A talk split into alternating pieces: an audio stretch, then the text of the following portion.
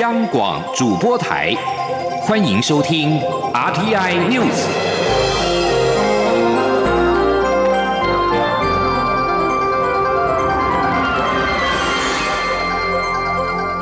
听众朋友您好，欢迎收听这节央广主播台提供给您的 RTI News，我是张顺祥。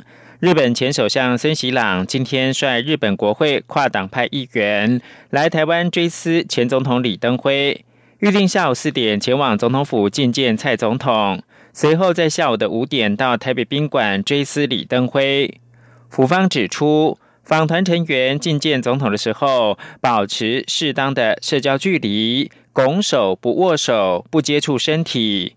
森喜朗率领日本跨党派议员组成的吊唁团，今天搭包机来台致哀，并且当日来回。森喜朗。担任日本首相任内的两千零一年，李登辉计划访问日本治疗心脏病。日本的外务省担忧引发中国不满，反对李登辉访日。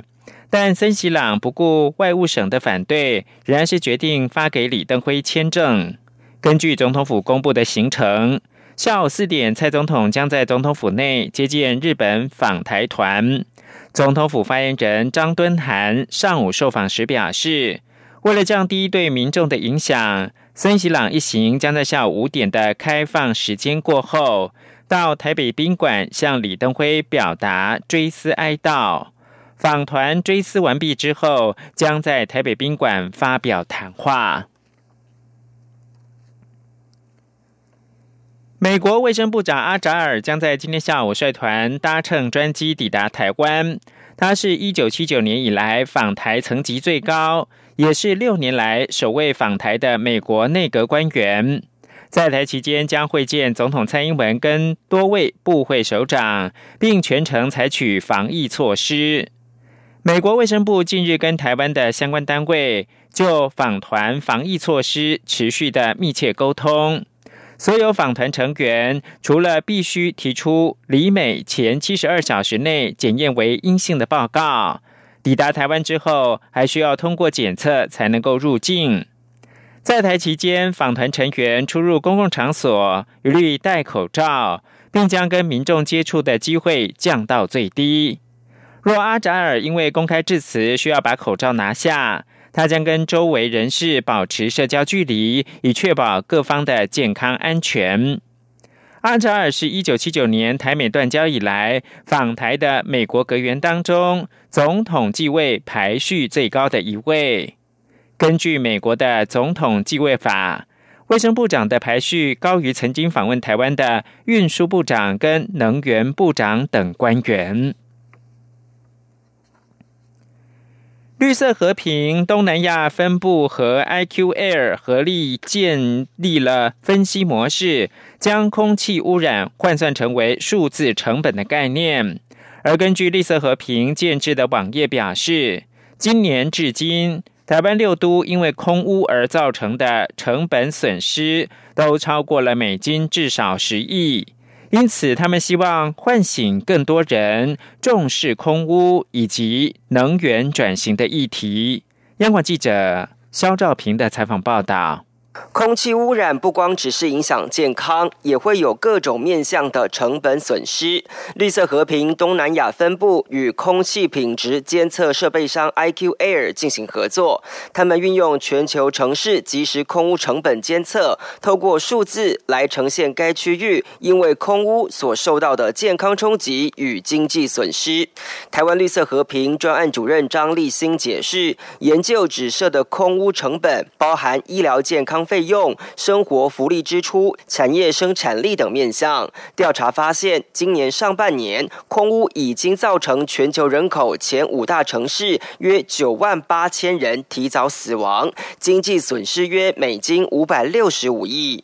值得注意的是，截至目前为止，在台湾六都的估算当中，仅桃园市死亡人数还没有破千，而经济损失则是以新北市的美金二十亿居冠。高雄市的美金十九亿紧追在后，且每一都的损失都有超过美金十亿的标准。张立新说：“它其实还会影响到社会生产力啊，还有就是刚才提到生活那个生活福利等等，所以它的经济影响层面是更大的。那透过这一次的研究，我们也是想要让民众去多了解，原来燃烧化石燃料背后它有这样子的一个真实的经济成本存在。张立新认为，空污所造成的公共利益损害就是社会的外部成本，而环保则是希望透过碳定价、温室气体减量等方式，将外部成本内部化。他说：“怎么样把这个外部的成本内部化？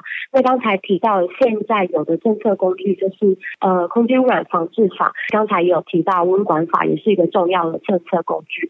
所以透过。”碳定价的这一件事情，其实是有有办法去达到让外部成本内部化的。绿色和平表示，当全球面对严峻的空污以及气候变迁问题，政府与企业都必须意识到化石燃料并非好的能源选项，因此当下更应加速发展再生能源，淘汰化石燃料。中央广播电台记者肖兆平采访报道。台北市都发局同意远雄大巨蛋复工，遭到台北市议员简书培质疑图利远雄而扬言提告。对此，台北市长柯文哲今天表示，大巨蛋是历史工业，对他而言就是善后，在符合安全、合法、合理之下解决问题，标准没有不一致。对于要借故生事的人，要告就去告。记者刘玉秋报道。远雄大巨蛋案停工五年多，台北市建管处七号同意复工，遭北市议员嘲讽是柯文哲给赵腾雄的父亲节大礼。市议员简书培甚至质疑柯市府不是大巨蛋案违反建筑技术规则的公共安全疑虑，设法要为远雄开后门复工，扬言要对柯文哲与台北市政府提告图利远雄。对此，台湾民众党主席、台北市长柯文哲九号南下高。高雄为民众党高雄市长候选人胡义正辅选时受访表示，大巨蛋不按图施工而被停工，从诉愿一直到最高行政法院都判定北市府胜诉。前朝的事他不再批评，但对他而言就是事情已经发生，必须善后，能拆就拆，不能拆就要把问题解决掉。柯文哲说：“大巨蛋是历史工业，它的原则始终都是在合法、合理、坚守安全等原则解决问题。要告他的人就去告。那一些要借一步生事的，要告就去告吧。他必须要合法、合理，还是他至少安全上讲得过去。所以至少我们把大巨蛋修到说安全上，就说一些专家来讲是讲得过去的。然后在合法、合理的清明再把它解决掉，就这样啊。”我大剧院从头到尾态度就是合法、合理、安公安能够接受，就这样而已，没有态度不一致的。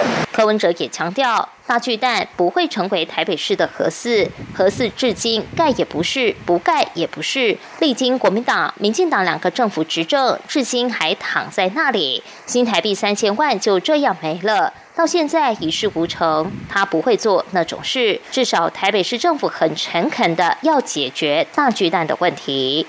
另外，对于钱柜大火烧出台北市政府官员受贿疑云，柯文哲下令要施行连坐法，引发讨论。柯文哲对此表示，要相信制度，不是相信个人。未来在台北市的系统性贪污要连坐三级，因长官是管理者，若不知道下属做了什么事，变成了系统性贪污，一定要连坐三级。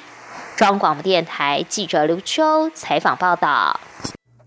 黄坤威教授教育基金会今天发表青少年偏差行为民意调查结果，七成六的受访民众对青少年的偏差行为问题感到忧心。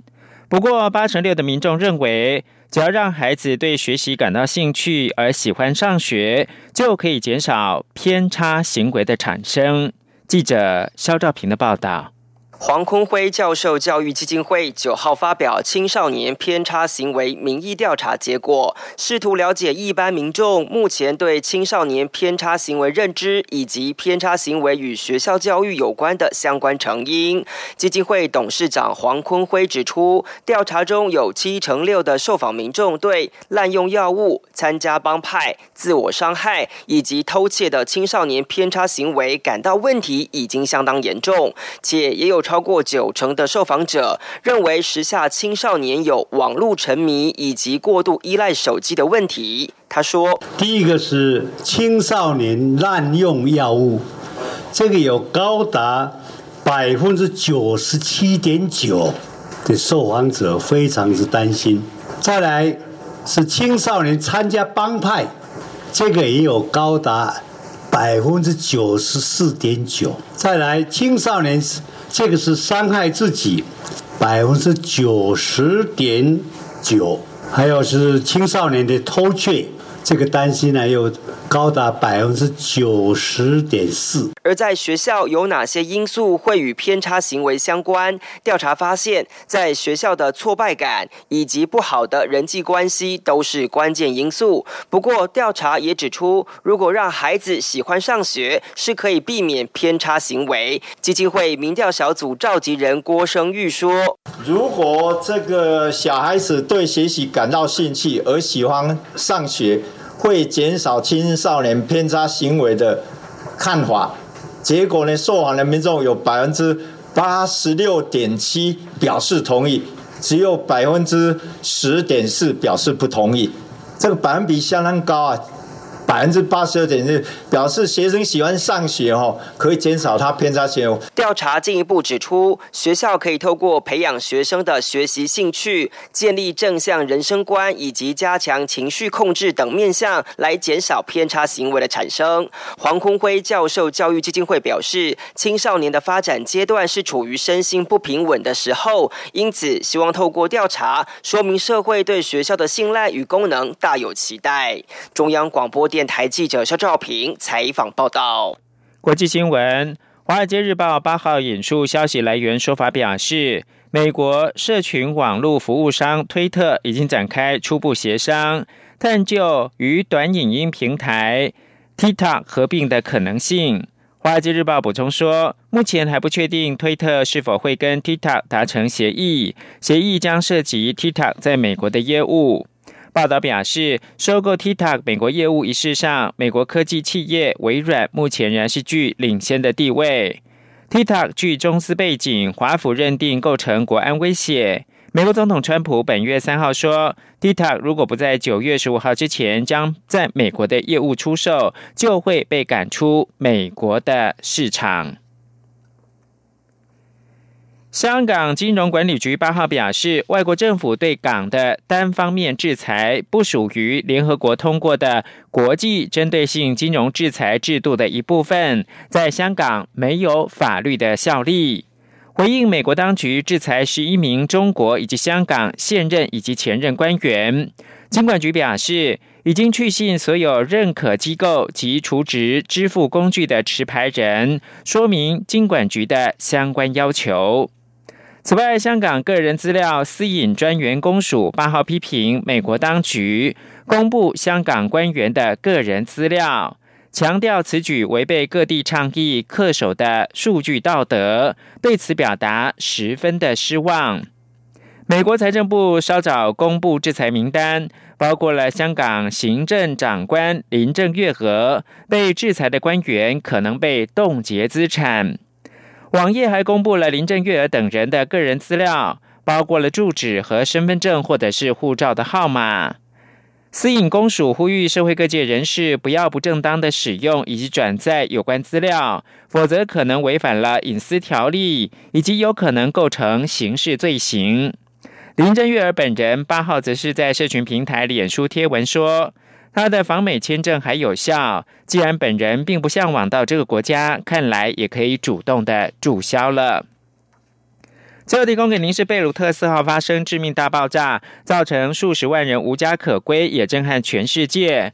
部分愤怒抗议的群众八号闯入到位在贝鲁特的黎巴嫩外交部，宣告那里是革命总部。以上新闻由张顺祥编辑播报。